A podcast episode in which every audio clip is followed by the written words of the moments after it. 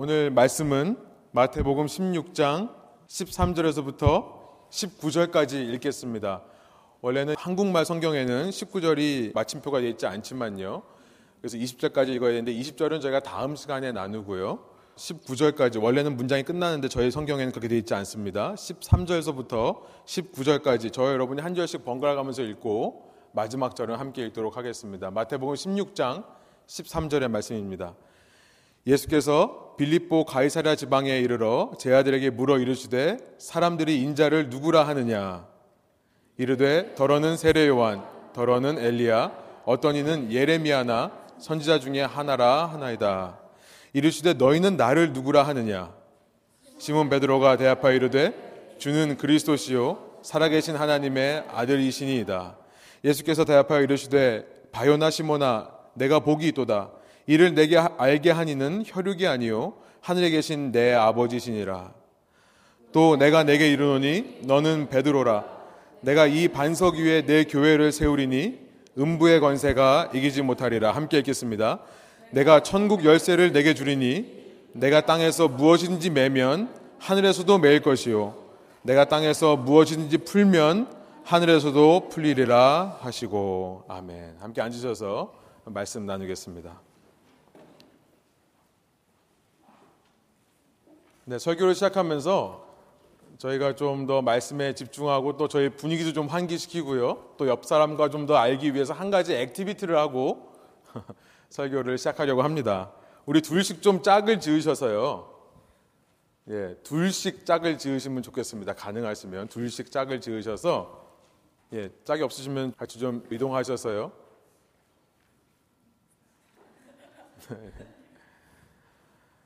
두 분 중에 한 분이 먼저 펜을 잡으시고 예. 여러분 주보에 보면 빈칸이 좀 있습니다. 어디든지 괜찮습니다. 빈칸에다가 어, 곡선 arch, arc라고 하죠 영어로 이런 이런 곡선을 한번 좀 그려보세요. 네, 이런 곡선을 한번 그려보시기 바랍니다. 한 분이요, 둘 중에 한 분이 먼저 그려보시기 바랍니다. 다 하셨습니까? 그럼 이제 그 다음 분이요. 옆에 계신 분들이 이제 이분들이 중요합니다. 이분들이 더 미술 실력이 있으셔야 되는데요. 그 다음 곡선을 이런 모양으로 한번 예, 그려주시면 좋겠습니다. 물고기를 만들어 보시는 거예요. 어렵죠? 예. 앞에 하신 분들 여러분이 커버해 주셔야 됩니다. 예쁜 물고기가 나왔나요? 네. 여러분 이 물고기 어디서 많이 본 모양이죠? 그렇죠? 예수님께서 어, 십자가에서 죽으시고 부활하신 다음에 하늘로 올라가셔서 이후 300년 동안 사실은 예수님을 따르던 사람들, 그 크리스천들은요, 세상에 의해서, 로마 왕국에 의해서 핍박을 받습니다. 그 핍박이 처음에는, 어, 저 이상한 사람인 것 같아. 우리와는 좀 다른 사람인 것 같아. 라고 하는 것부터 시작해서요. 날이 갈수록 더 그 핍박이 심해져서 나중에는요, 예수님을 믿는 사람이다 그러면 붙잡아다가 너 로마 황제를 주라고 고백할 수 있느냐? 로마 황제를 섬길 수 있느냐라고 물어보고 그에 대해서 노하면 처형하는 지경까지 이르게 됩니다. 그런 사회에 살다 보니까요, 크리스천들은 자기의 신앙을 숨겨야만 했어요. 자연스럽게 그렇게 살다 보니까 만나는 사람이 어떤 사람인가를 경계했겠죠. 위축되고 자유롭지 못한 삶을 살았던 것입니다. 그랬던 그들끼리 서로 만나서요. 둘씩 만났을 경우에 상대방이 신앙인인지 아닌지를 조심스럽게 알아보는 방법이 바로 여러분들이 하신 물고기를 그린 방식으로 했던 것입니다. 한 사람이요. 어떤 사람과 교제를 갔다가 이 사람이 크리스천인지를 몰라요. 그런 상황에서 이제 길바닥에다가 이런 곡선 하나를 그립니다. 그러면 또 한 사람이 이게 무엇인지 모르고 그냥 넘어가면 아, 이 사람 아니구나라는 것을 알게 되지만요. 이 사람도 이것이 무슨 뜻인지를 알고 반대로 곡선을 그려서 이 물고기 모양을 그리면요. 서로 기독교인지를 아는 거예요. 서로 신뢰하게 되고 그다음부터는 예수님에 대해서 자유롭게 얘기할 수 있는 관계가 되는 것입니다. 여러분 이 물고기 모양을 그릴 때 얼마나 큰 감격이 있었을까요? 두 번째 그렸을 때요. 그렇죠. 그런데 왜 하필이면 물고기 모양이었을까요? 여러분들 아시는 분들은 알겠지만 당시 공용어였던 지금으로 말하면 영어 같은 겁니다. 그 당시 세계 공용어가 뭐였냐면 그리스 말입니다. 헬라어라고 하는 그릭, 그리스어입니다. 그 그리스 말로 물고기를 가리켜서 익투스라고 합니다. 익투스. 그래서 밑에 보시면 다음 슬라이드 보여주시면 예, 이런 모양으로 되어 있는데요. 다섯 글자로 되어 있는 단어입니다. 이렇게 다섯 글자. 처음에 영어로 보면 I고, 그 다음에 CH고, TH고, U고, 그 다음에 S로 되어 있는 이 다섯 글자로 되어 있는데요. 이 한 글자 한 글자가 당시 그리스도인들의 신앙 고백이었던 이런 말에서 한 글자씩 따온 거예요. 예수는 그리스도시고 하나님의 아들이시며 구원자다. 다음 슬라이드 보여주세요. 한 글자 한 글자가요. 예수, 그리스도, 하나님의 아들, 구원자라고 하는 그 단어들의 앞자를 따서 만들어 보니까 물고기 모양이 나온 거예요. 그래서 이 물고기라는 그림을 그리면서 마음속으로는 무엇을 외치는 겁니까? 예수는 그리스도시고 하나님의 아들이시고 구원자다. 당시 핍박에 의해서 대놓고 말하지는 못했지만 이 모양을 그릴 때마다 마음속으로 되뇌었던 것입니다. 물고기 모양으로 그리게 했지만 여러분 이런 거 보셨는지 모르겠어요. 이런 수레바퀴 모양으로도 표현을 했었습니다. 이런 모양 보신 적이 있으세요? 마찬가지로 이 다섯 글자가 들어가 있습니다.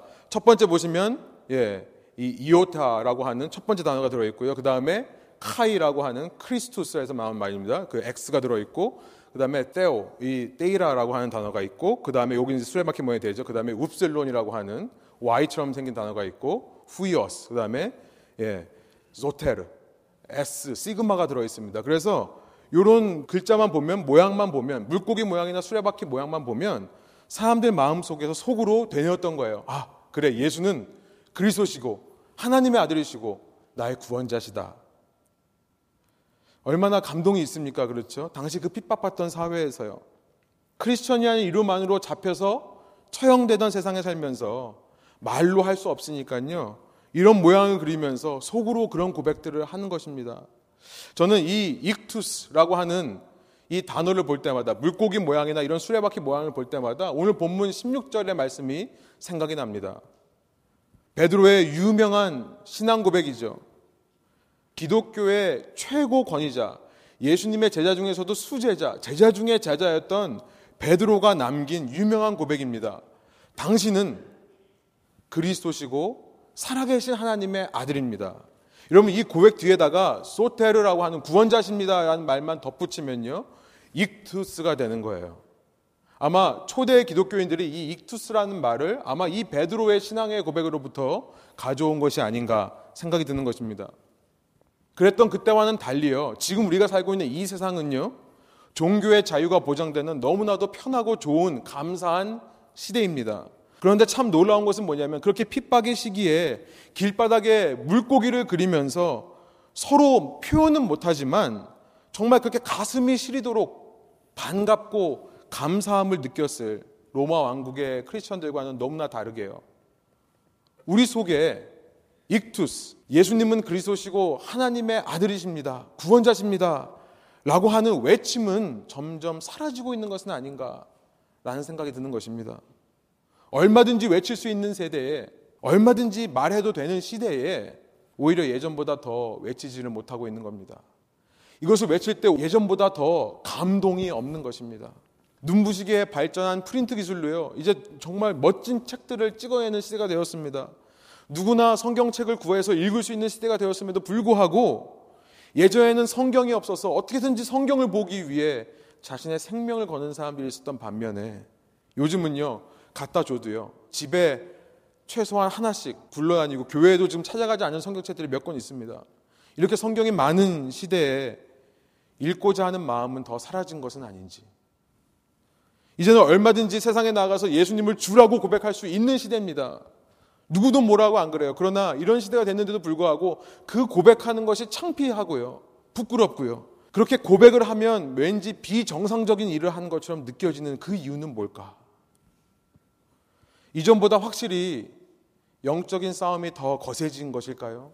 이전보다 더 참 신앙을 유지하고 소유하기가 어려워져 가는 것일까요? 세상이 우리를 어쩌면 너무나 분주하게 만드는 것일까요? 쓸데없는데 우리의 에너지와 시간을 낭비하도록 우리 세상이 우리를 유혹하고 있는 것은 아닙니까? 자꾸만 신앙보다 세상을 더 사랑하게 되는 어떤 영적인 흐름이 있는 것은 아닐까요? 뭔가 중심을 놓치고 살고 있는 시대인 것 같다는 생각을 지울 수가 없는 것입니다. 여러분 말씀을 나누면서 제가 먼저 이런 점들을 한번 짚고 넘어가기를 소원하는 것입니다. 그래서 이 말씀을 듣는 저희들은요, 이 말씀 앞에서 오늘 주님 앞에 한 가지 결단하기를 원해요. 이렇게 좋고 풍요롭고 안정된 시대에 살지만 우리의 마음만큼은 초대 교회 그리스도인들처럼 정말 더 순수하고 간절한 마음으로 날마다 이 베드로의 신앙 고백, 이 익투스의 신앙 고백을 외치며 사는 결단이 있는 그런 예배가 되기를 소원합니다. 말씀으로 가보면요. 오늘 13절에 보니까 예수님은 가이사랴 빌립보라는 곳으로 간다라고 본문이 시작하고 있습니다. 지난 시간 살펴봤던 예수님은 갈릴리 호숫가에서 바리새인들과 사두개인들의 대화 이후에 그들의 교훈을 경고하시면서 이제 갈릴리로부터 북쪽 약 한 25마일 위에 있는 지도를 보여주시면 가이사랴 빌립보라고 하는 지방에 갑니다. 맨 위에 있는 도시가 빨간 점으로 된 것이 가이사랴 빌립보입니다. 한국 성경에는 빌립보 가이사라고 되어 있지만 원래 순서는요 가이사라 빌립보가 맞습니다. 시저리아 필리파이 이렇게 되어 있습니다. 영어로는요. 이곳은 대부분 이방인이 살던 곳입니다. 이방인이란 무슨 말이냐면 젠타일이란 무슨 말이냐면 유대인이 아닌 사람들을 유대인들은 이방인이라 불렀습니다.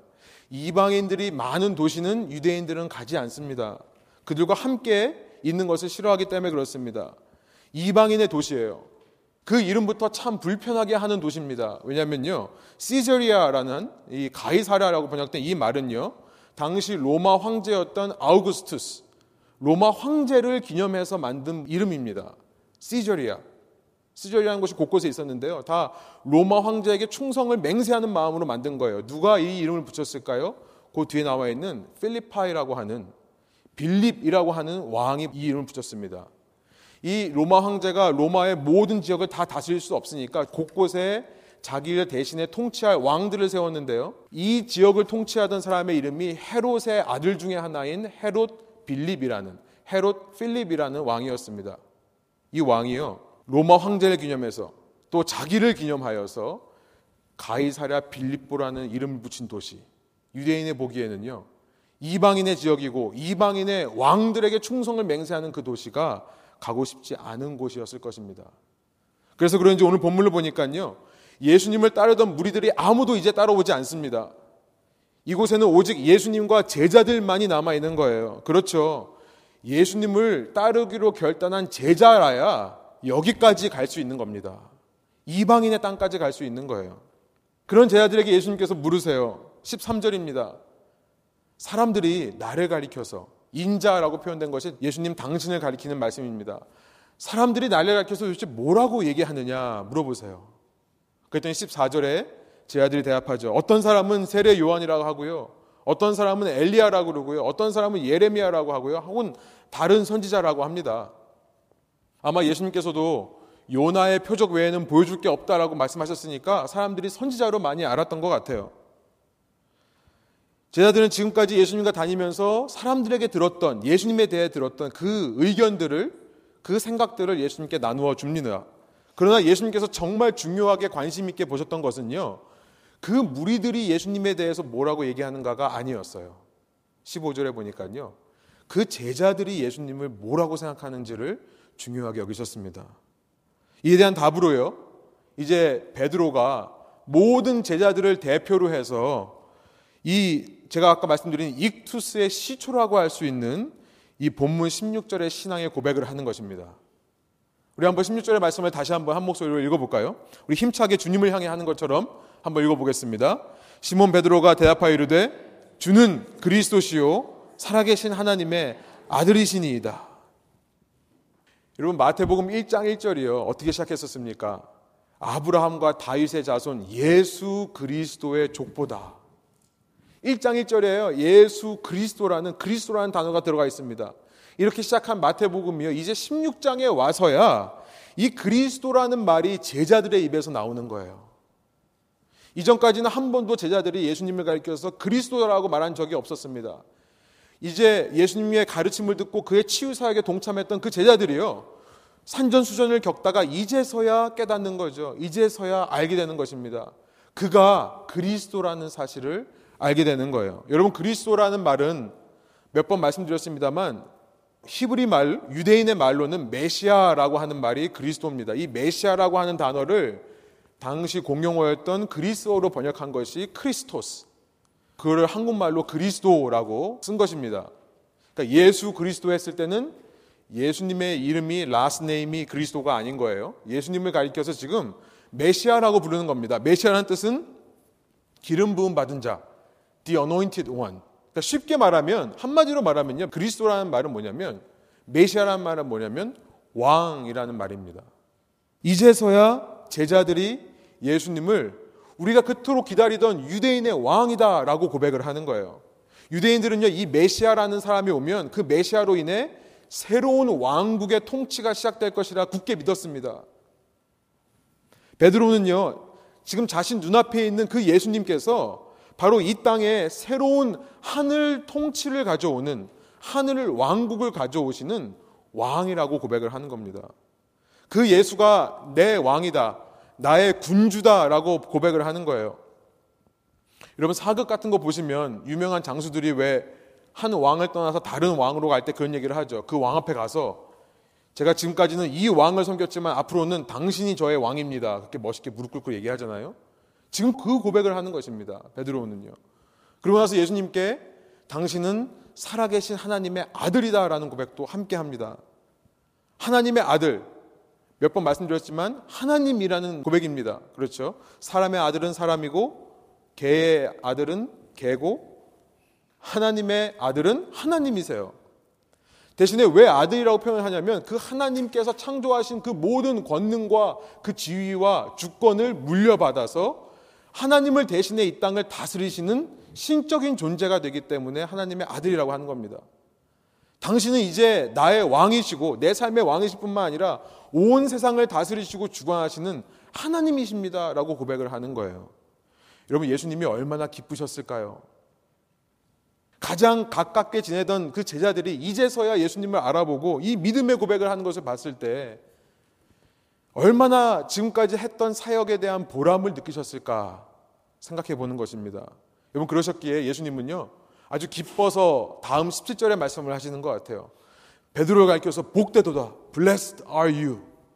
너는 복받은 사람이다 라고 말씀하시면서 상반절에 17절 상반절에 이렇게 말씀하십니다. 예수께서 대답하여 이르시되 바요나 시모나 내가 복이 있도다.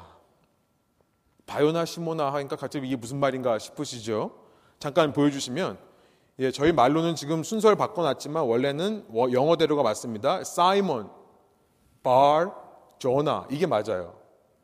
그러니까 어, 당시대로 읽으면 시몬, 바르, 요나 요 말이 맞습니다. 이것은 베드로의 full name이에요. 완전한 이름입니다. 시몬이라는 것이 first name이고요. 바 요나라는 것이 last name입니다. 당신은요 사람들을 가리킬 때 그냥 정훈이 죄송해요 정훈이가 보였어요. 정훈이라고 하지 않고요 누구 누구의 아들 정훈이 이렇게 얘기를 했었어요. 항상 그렇게 했습니다. 이 바라는 표현이 아들이라는 표현이에요. 그러니까 우리가 아까 예수님의 풀네임이 예수 그리스도가 아니라고 했죠. 그러면 예수님의 풀네임은 뭘까요?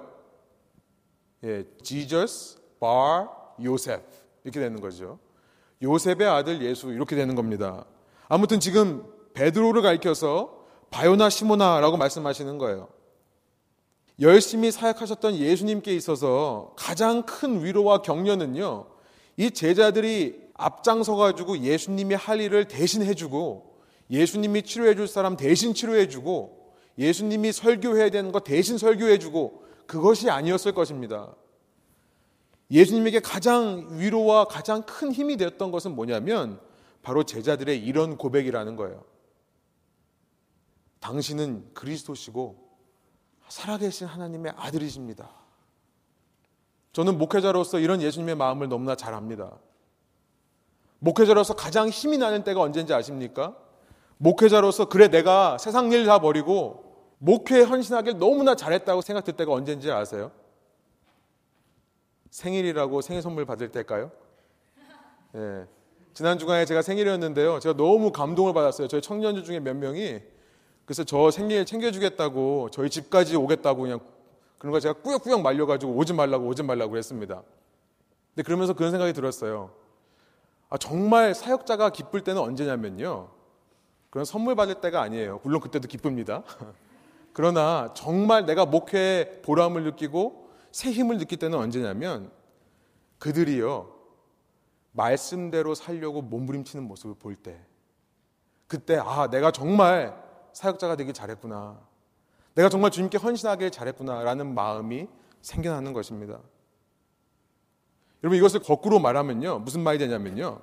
예수님을 가장 기쁘게 할 수 있는 사람들도 제자들이지만 동시에 예수님에게 실망을 안겨줄 수 있는 사람들도 제자들이라는 것을 우리가 알게 됩니다. 그렇죠. 예수님은 지금 제자들 아닌 무리들이 제자들이 아닌 다른 사람들이 예수님을 어떻게 생각하는가에는 별로 반응을 보이지 않으세요. 그러나 제자가 베드로가 바요나 시몬이 예수님께 이 고백을 드렸을 때 기뻐하시는 거예요. 교회 밖에 있는 사람들이 예수님의 마음을 힘들게 하는 것이 아니라는 사실을 알게 되는 거죠. 오히려 교회 안에 있는 사람들이죠. 교회에 소속되어는 있지만 세상에 나가서 세상과 똑같이 살고 있는 사람들. 세상처럼 행동하고요. 세상처럼 말하고요. 세상처럼 세상의 것을 기뻐하고요. 세상의 논리에 취해 있는 사람들. 예수님의 제자라고 하면서도 날마다 매 순간 자신의 입에서 이 익투스라고 하는 고백이 터져나오지 않는 사람들. 그런 고백을 해도 감동이 식어버린 사람들. 어쩌면 예수님은 그런 사람들 때문에 더 실망하는 것은 아닌가 생각이 드는 것입니다. 여러분, 우리 모두는요, 예수님의 마음을 기쁘게 하는 자들 되기를 소원합니다. 아멘이십니까? 목회자뿐만 아니라요, 예수님도 저는 믿어요. 우리가 가장 예수님의 마음을 기쁘게 할 때는요, 예수님의 말씀에 순종해서 말씀대로 살아보려고 노력할 그 모습에 예수님께서 가장 감동하시고 복되도다 말씀하시는 줄 믿습니다.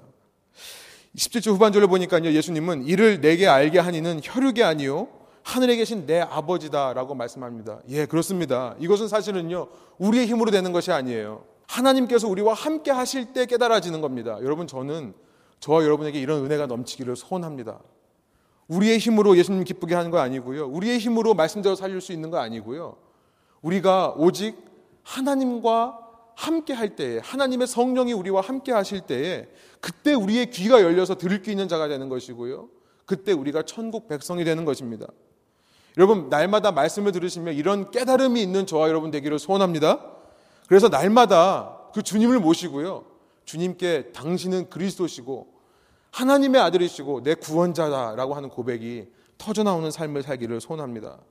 예수님께서는 이렇게 말씀하신 다음에 이제 18절에서 놀라운 약속을 허락해 주십니다. 우리 18절의 말씀 한번 한 목소리 읽어볼게요. 또 내가 내게 이르노니 너는 베드로라. 내가 이 반석 위에 내 교회를 세우리니 음부의 권세가 이기지 못하리라. 예수님께서 베드로의 고백을 보시고 기뻐하시면서 가장 먼저 주신 약속이 뭐냐면 사실 첫 번째 뭐냐면요. 이름을 바꿔주시는 겁니다. 이름을 바꿔주시는 거예요. 요나의 아들 시몬이라는 이름을 그래서 일부러 앞에 바요나 시몬이라는 표현을 쓴 것 같습니다. 그걸 강조하려고요. 요나의 아들 시몬이라는 이름을 이제 처음 여기서 이 장면에서 베드로라고 하는 페트로스라고 하는 그리스 말로 바꿔주시는 장면입니다. 물론 마태는요 마태복음을 쓰면서 앞부분에서도 계속해서 베드로라는 이름을 썼습니다. 그러나 그때 여러분 주의 깊게 보시면요 그냥 베드로라고 쓴 부분도 있지만 어떻게 표현을 했냐면요 베드로라 하는 시몬 이렇게 얘기했었어요. 또 16장 16절에서도요 오늘 본문 16절에서도 시몬 베드로 이렇게 표현을 했었습니다. 당시 베드로라고 하면 모든 사람이 다 알았을 거예요. 그런데 왜 굳이 마태가 베드로를 쓰면서 이렇게 베드로 하는 시몬, 시몬 베드로, 바요나 시몬이라는 말을 썼을까요? 바로 이 사건을 지금 강조하고 있는 겁니다. 이 사건을 주목하고 있는 겁니다. 이때 베드로의 이름이 바뀌었다라는 것을 말하고 싶은 거예요. 구약에서 하나님께서는요, 어떤 사람을 불러서 그 사람을 그 사람에게 어떤 약속을 주시고 그 사람을 하나님의 나라를 위해 당신의 왕국을 위해 쓰기 원하실 때 그의 이름을 종종 바꾸셨다는 것을 우리는 압니다. 그렇죠. 아브람이라는 사람을 아브라함으로 바꾸셨고요. 야곱, 제이콥이라는 사람의 이름을 이스라엘로 바꾸셨어요. 이름이 바뀐다는 것은 그의 인생이 바뀐다는 것을 의미합니다. 이름은 그의 인생, 인격, 본질을 상징하는 것이기 때문에 그렇습니다. 그의 인생이 이전과는 전혀 다른 새로운 인생으로 바뀌었다는 것을 의미하는 거예요. 그래서 여러분 카톨릭을 보면 카톨릭에서는 세례를 준 다음에 이름을 바꿔주죠. 세례명을 줍니다. 그런 것들이 있죠. 저희는요, 겉으로 표면적으로 이름을 바꾸지는 않습니다.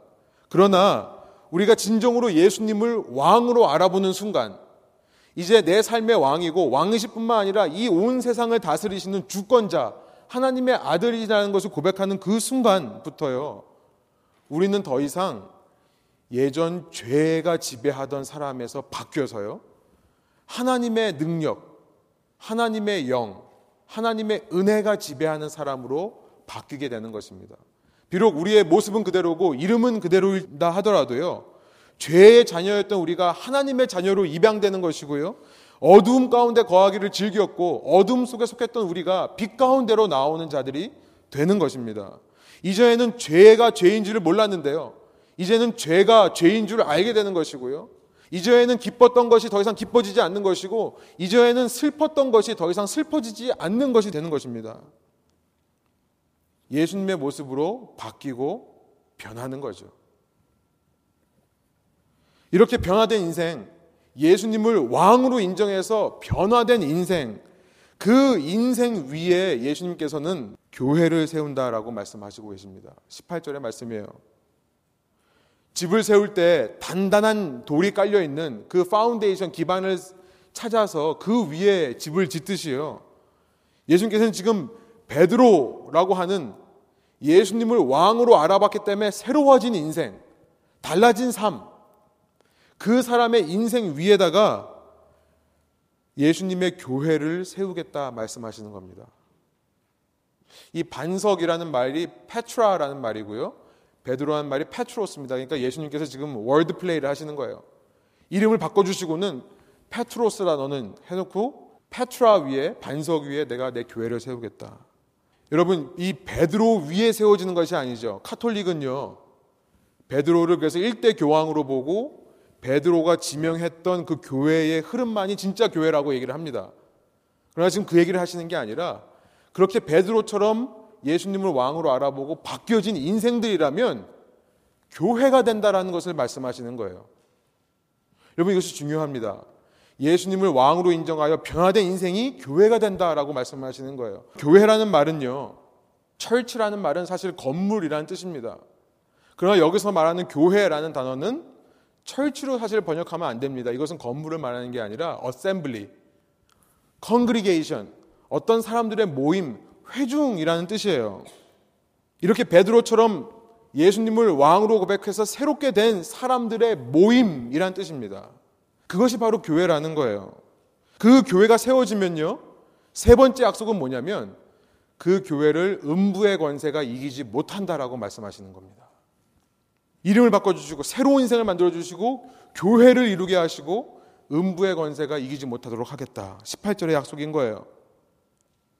여러분 우리가 우리의 마음 깊이 중심으로부터요 예수님을 익투스 그리스도시고 살아계신 하나님의 아들이시고 구원자라고 고백할 때요 그렇게 익투스의 고백이 있는 사람들끼리 연합되어서 하나가 되면요. 그것이 교회고요. 여러분 그럴 때 교회의 능력이 나타나는 것입니다. 뭡니까? 음부의 권세 사망의 권세 죽음의 권세 악의 권세가 그 교회를 흔들어 놓지를 못하게 되는 겁니다. 여러분 이것이 예수님을 믿는 크리스천들의 진짜 삶이고요. 이것이 교회의 참된 정의입니다. 여러분 이 말씀을 통해서 우리가 이 익투스라는 고백이 왜 중요한가를 살펴보기를 원하는데요. 왜 이 익투스의 고백이 초대 그리스도인들처럼 우리에게도 회복되어야 되는가? 그 첫 번째 이유가 바로 이것입니다. 그 반석 위에서만 교회가 세워지기 때문에 그래요. 그리고 그 교회만이 음부의 세력을 이길 수 있는 힘과 능력을 받게 되기 때문에 그렇습니다.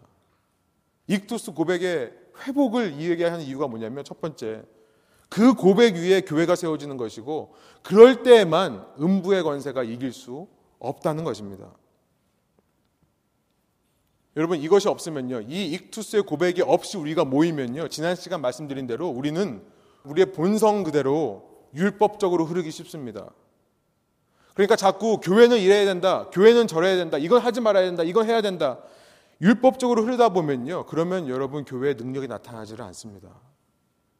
말로만 그렇게 하고요. 실제 삶에서는 이중적인 모습을 보이는 바리새인들과 사두개인처럼 하면요. 그 가운데 참된 교회가 이루어지지를 못한다는 말씀을 드리는 거예요. 여러분 이 시대에 교회 안에 악의 세력이 음부의 세력이 얼마든지 판을 칠 수 있는 근거는 뭐냐면 그 교회를 이루는 한 사람 한 사람이 바로 이 예수님께서 말씀하신 이 믿음의 고백 그 고백 위에 자신을 세우지 않고요. 그런 사람들이 모여서 교회를 이루지 않기 때문에 어쩌면 음부의 권세가 이 시대 교회를 흔들 수 있다는 사실을 우리는 발견하는 것입니다.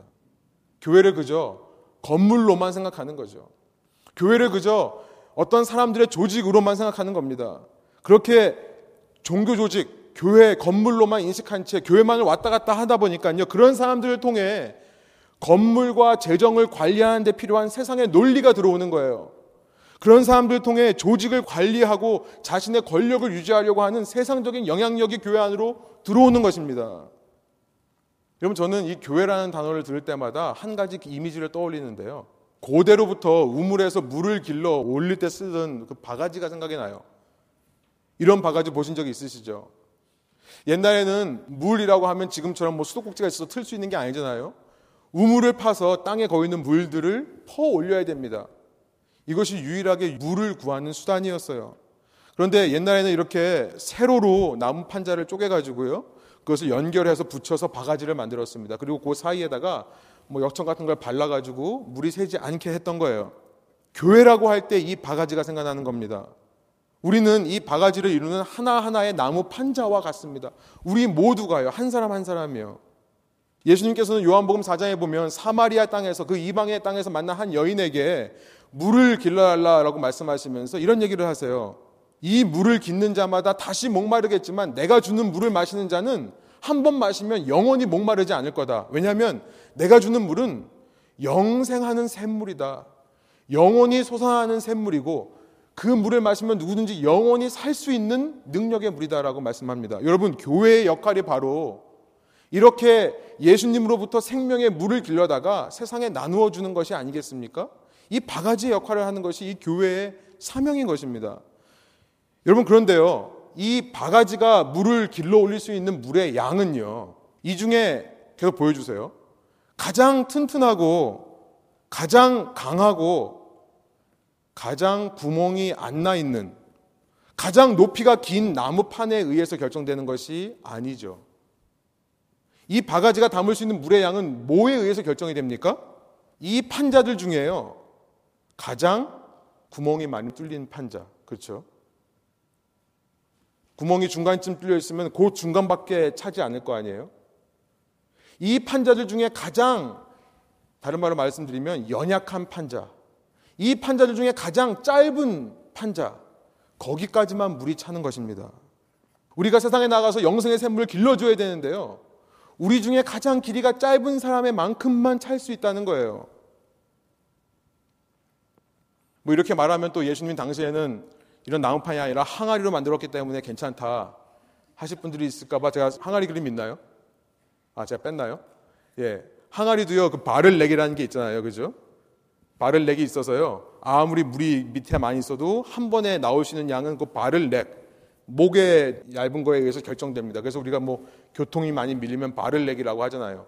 가장 느리게 통과하는, 그 지점을 가장 느리게 통과하는 차의 속도가 전체 차의 속도가 되는 거예요. 그렇죠? 여러분 교회를 건물로 교회를 어떤 단체로 생각하면서 다니시는 분들은요. 이 교회가 음부의 권세를 이길 수 있는 능력이 어디서부터 나오냐면 우리 중에 가장 뛰어난 사람 예를 들면 뭐 저렇게 열심히 설교하는 저 목사 같은 사람 저 사람이 성령 충만하고 저 사람이 하나님께 붙잡혀 있으면 그 사람의 능력만큼 성령께서 역사하실 것이다라고 생각을 하는 것입니다. 그러니까요 마음 놓고 교회 왔다 갔다 해요. 착각이죠. 우리 중에 어느 한 사람이라도요, 이 익투스의 고백을 날마다 깨어드리지 않으면요, 내가 이 익투스라는 고백에 내가 심취해 있지 않으면 저는 이렇게 표현하고 싶어요. 정말 이것에 청년 말대로 쩔어 있지 않으면요, 정말 심취해 있지 않으면 여러분 성령께서는 음부의 권세를 이기면서 자유롭게 역사하실 수가 없는 것입니다. 오히려 그 사람을 통해 음부의 권세가 교회 안으로 흘러 들어올 수 있는 것입니다. 제가 이, 이런 말씀을 왜 드리는 것인지 궁금해 하십니까? 저는 누구를 정죄하고 우리 중에 가장 짧은 사람이 누구다, 구멍 제일 많이 뚫는 사람이 누구다 하는 것을 말씀드리고 싶은 것이 아니라요. 우리 한 사람도 예외 없이 이 경각심을 가지고 깨어있자는 것을 말씀드리고 싶은 겁니다. 소수의 어떤 사람들이 잘나서 교회가 부흥하고 교회가 이끌어가는 것이 아닙니다. 우리에게 담길 수 있는 양의 물은요, 우리 중에 그 고백이 살아있지 못하는 사람의 양만큼밖에 될 수 없다는 것을 기억하시라는 거예요. 이런 말씀 드리면, 아, 그러면 그런 인간 좀 내쫓으면 안 됩니까? 혹시라도 이렇게 생각하실 분들이 있을까봐 제가 혹시나 싶은 마음에 말씀드립니다. 그래서요, 사도 바울은요, 제가 그 주보에 있습니다. 고린도전서 12장에 보면 이 베드로의 고백 위에 세워지는 그 반석 위에 세워지는 교회를 가리켜서 예수님의 몸에 비유합니다. 아니 실은 예수님의 몸까지 가지 않아도요. 여러분 아까 그 나무 판 그 바가지 생각해 보세요. 그 한 바가지 한 나무가 짧다고 그거 뜯어내면요. 물이 아예 잠기지를 않겠죠. 거기에는요. 아 뭐 내가 새로운 나무 판장 구해와 붙이면 안 됩니까? 예, 여러분 이 나무판을 하나씩 하나씩 붙이시는 분은요. 사람이 아니라 하나님이세요. 하나님이 띄지 않으면 인간이 뛸 수 없고요. 하나님께서 붙여주지 않으시면 붙일 수 없습니다. 이것을 말하기 위해 사도 바울은 몸이라는 이미지를 사용해요. 여러분, 우리 몸이 아무리 건강해도요, 내가 100m를 100초에 뛸 수 있는 이런 정말 근육이 단단한 허벅지와 종아리와 또 강철 같은 심장이 있다 하더라도요, 새끼 발가락 발톱에 뭐가 문제가 있어가지고 병균이 침입해가지고 그것이 지금 부패하고 썩어서 신경을 건드리고 있다 하면요, 그 사람 뛸 수 없습니다. 그렇죠. 이것이 몸의 논리예요. 우리 몸은요, 우리 몸에 있는 각 지체 중에 가장 연약한 지체가 낼 수 있는 힘만큼만 낼 수 있는 것이 우리 몸이에요. 이걸 기억하시기 바래요. 우리 몸을 이루는 각 지체 중에 가장 연약한 지체가 낼 수 있는 힘만큼만 힘을 낼 수 있는 것이 우리의 몸이다. 그렇죠. 내가 아무리 힘이 있어도요, 아무리 능력이 있어도요, 내 신장 하나가 문제가 생기면 온몸이 펑션하지를 못하는 겁니다. 몸의 원리예요. 여러분 그렇다고 그게 방해된다고 새끼발가락 저거 하나 그냥 잘라버려도 되겠지. 이렇게 이렇게 생각할 어리석은 사람이 있겠습니까? 여러분 그러면요 새끼발가락 하나 없어지면 평생 동안 그 사람은 몸의 균형 감각을 잃고 살아야 됩니다. 어떻게 하죠? 우리 몸은요? 우리 몸은요, 함께 기다려줘요. 기다려줍니다. 그 상처가 아물고요. 생겼던 고름이 빠져나가고요. 새 살이 돋을 때까지 함께 기다려주는 거예요. 물론 답답하죠. 물론 속 터지죠. 그러나 기다려주는 겁니다. 그게 몸의 원리예요. 여러분, 그러나 그 새끼 발가락은요, 그렇게 회복되는 시간 동안에 반드시 스스로 깨달아 알아야 되는 사실이 있습니다. 그것은 뭐냐면, 나로 인해 저 8기통짜리 심장이 지금 뛰지 못하고 있다는 사실을 깨달아야 돼요. 나 때문에 저 말근육 같은 요즘 젊은이들은 뭐 꿀벅지라고 하더라고요. 이 꿀벅지 같은 다리가 누워 있을 수밖에 없다는 사실을 깨달아야 되는 거예요. 그래서 날마다 내가 해야 될 일을 위해 해야 될 한 가지 고백이 있다는 겁니다. 그 고백이 뭐냐면 바로 16절의 고백이라는 거예요. 익투스의 고백. 날마다 깨어서 그래, 내 신앙이 이거밖에 안 되는 이유는 하나님의 능력이 없어서가 아니라 어쩌면 내가 하나님의 왕권을 내 삶에서 인정하지 않았기 때문이구나. 주님, 주님은 그리스도시고요. 내 삶의 왕이시고요. 하나님의 아들이시고 나의 구원자십니다. 날마다 깨어서 이 고백을 해야 되는 것입니다. 여러분, 우리 각 지체가 이런 마음을 가지고 함께 한 공동체가 될 때, 그렇게 날마다 깨어서 우리 각 지체가 예수님께 그런 고백을 드릴 때요. 우리 교회가 완전해지는 줄 믿습니다. 그리고 그런 교회에 음부의 권세가 틈타지를 못하는 줄 믿습니다. 사망의 권세가요. 악한 세상의 영향력이 이 안으로 들어올 수 없는 겁니다. 여러분 저는 이런 생각을 할 때마다 제 심장이 뛰는 걸 느껴요. 이런 교회를 세우기 위해 이런 교회를 함께 만들고요. 저도 그 교회의 한 지체가 되기 위해 저는 제 평생을 목회에 헌신했습니다. 그것이 제 평생의 소원이에요. 그런 교회를 이루고자 하는. 여러분 말씀을 통해 여러분과 함께 이 마음을 나누고 싶습니다. 우리 함께요 그런 마음을 품고 날마다 내 입에서 이 익투스의 고백을 드리는 저와 여러분이 되기를 간절히 소원합니다. 첫 번째 포인트고요. 두 번째로 가면 우리가 그러나 이 익투스의 고백을 회복해야 되는 두 번째 이유, 사실은 더 중요하고 더 큰 이유가 있습니다. 제가 사실 여기서 설교를 끝내고 싶은데요. 더 중요하기 때문에 좀만 더 말씀드리는 거예요. 우리가 익투스를 회복해야 되는 더 큰 이유는 뭐냐면요. 그것은 믿음의 반석 위에 세워진 그 교회가 그렇게 음부의 권세가 침입하지 못하는 교회가 반드시 감당해야만 하는 사명과 책임이 있기 때문에 그렇습니다. 그것은 뭐냐면요. 복음 전도의 책임이라는 거예요. 복음 전도의 책임이 있기 때문에 예수님께서 이 땅에 교회를 세우신다. 19절 우리 한번 한 목소리로 다시 한번 읽어볼까요?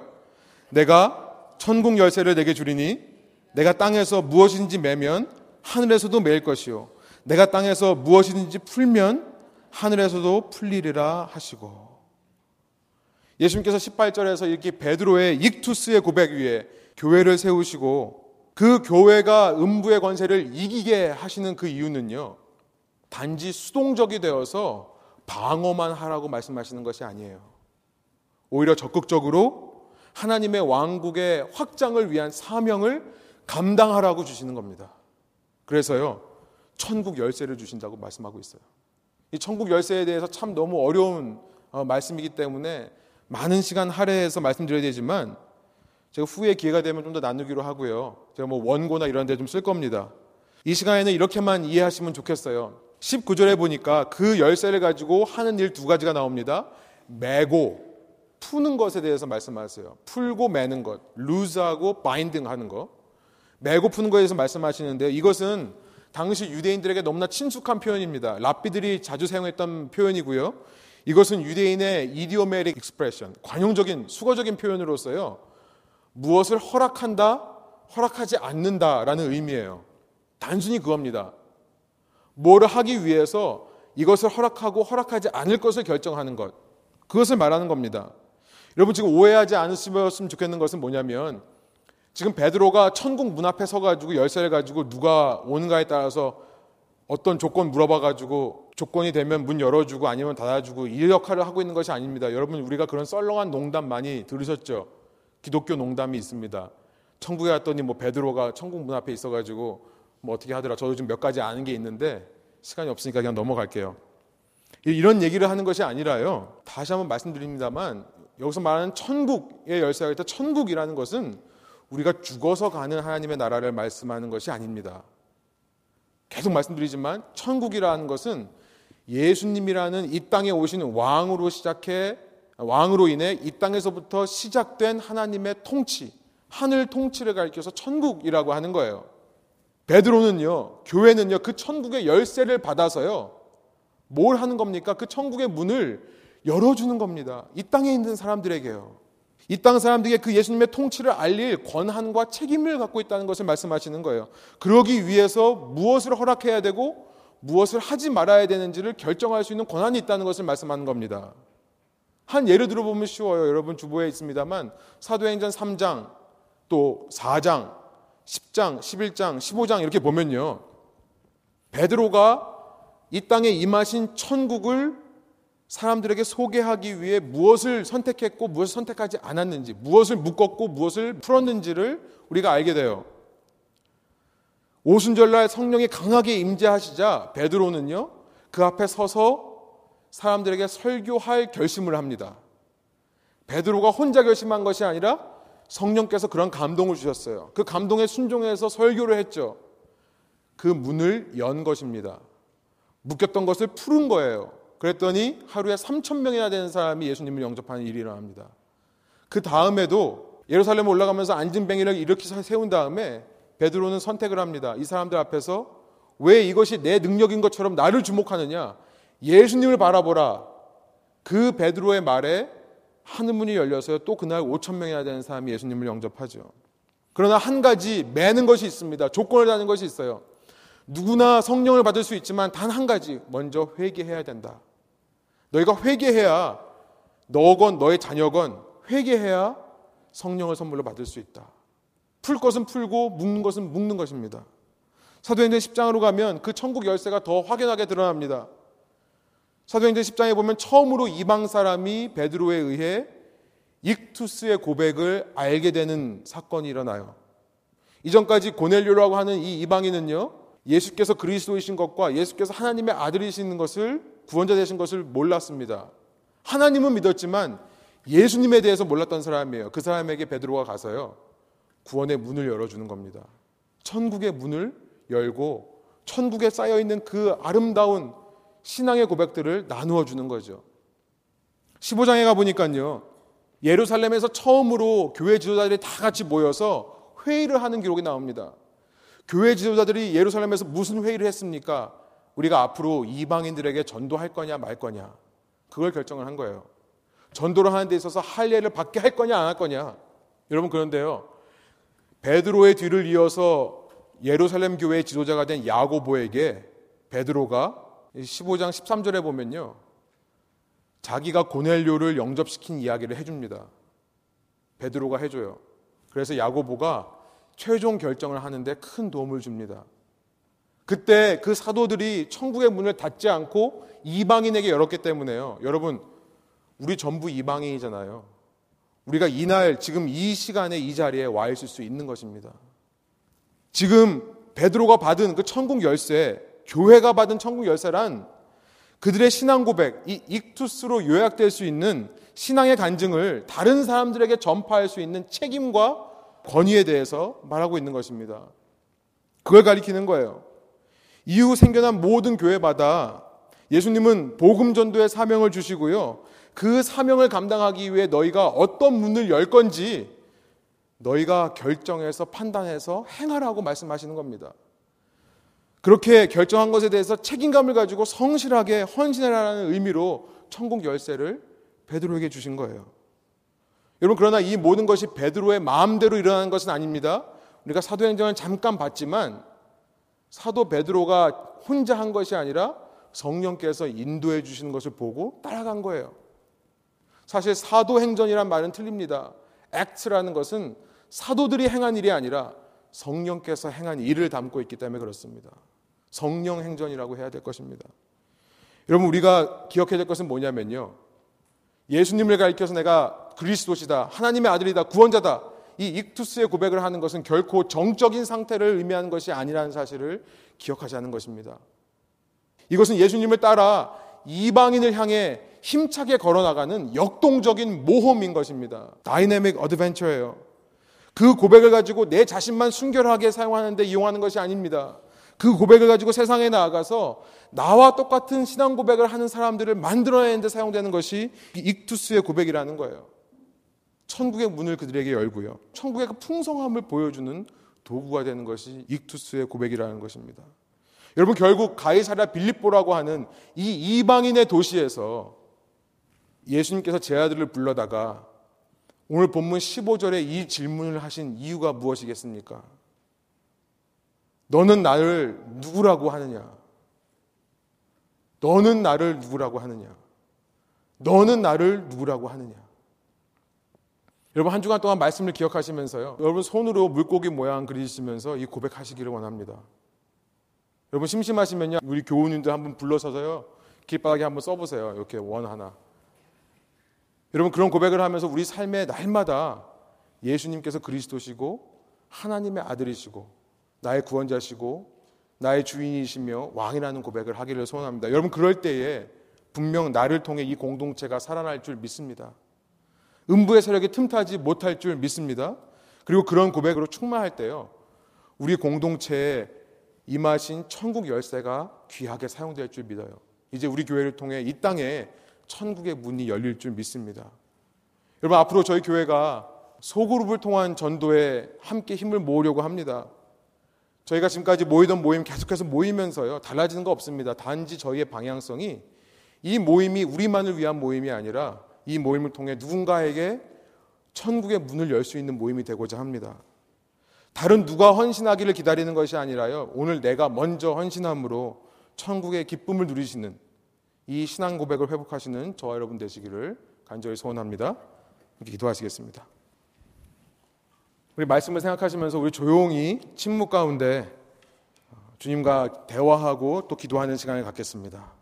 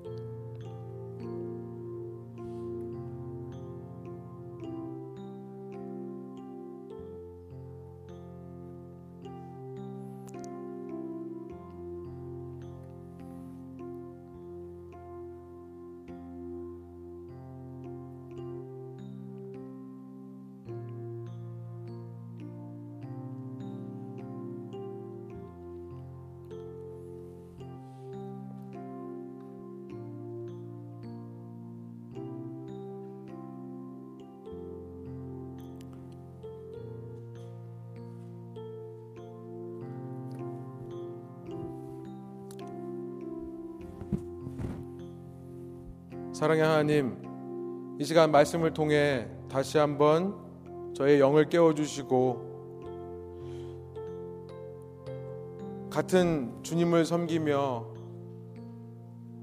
우리의 신앙의 선배들 중에 누구는 정말 마음속 가득히 이 익투스의 고백 예수님은 그리스도시고 나의 살아계신 하나님의 아들이시며 나의 구원자십니다. 나의 주인이시고 나의 왕이십니다. 라는 고백을 가슴 터지도록 하기 원했다는 사실. 그렇게 고백하는 사람들을 만날 때마다 말로 표현할 수 없는 마음의 감동이 있었다는 사실을 다시 한번 저희 가운데 깨닫게 해주시니 감사합니다. 주님, 저희가 그런 공동체 될 수 있도록 인도하여 주십시오. 그렇게 주님을 왕으로 모시고 주인으로 섬기며 날마다 주님 말씀대로 살아가려고 몸부림치는 사람들을 주님께서 함께 묶어주셔서 저희 가운데 이 세상의 권력과 인기와 부와 명예의 논리, 안정의 논리가 틈타지 못하는 심지어 사망이라 할지라도 우리에게 아무 의미가 없게 되는 주님 이런 놀라운 교회의 능력이 저희 가운데 회복될 수 있도록 인도하여 주십시오. 저희 레분교회가 그런 교인들의 모임 되기를 원하고 그런 교인들의 모임이 될 때에 우리의 삶의 진정으로 신앙의 맛과 감격이 회복되고 함께 기쁨으로 감사함으로 신앙의 길을 함께 걸어가는 주님의 귀한 모임 될 수 있도록 인도하여 주실 때에 주님 저희가 이 땅을 향해 천국의 문을 활짝 열고 무엇을 묻고 무엇을 풀지를 결정해 가며 성령을 따라 성령의 인도하심 따라 이 땅에서 주님이 맡겨 주신 이 책임과 권리를 마음껏 사용할 수 있도록 인도하여 주십시오. 그런 결단의 마음으로 주님 앞에 한 마음으로 외칩니다. 주님, 주님은 나의 왕이시고, 주님은 그리스도시고, 하나님의 아들이시며, 나의 구원자 되십니다. 그런 주님을 사랑합니다. 이 모든 말씀 예수 그리스도의 이름으로 기도합니다. 아멘.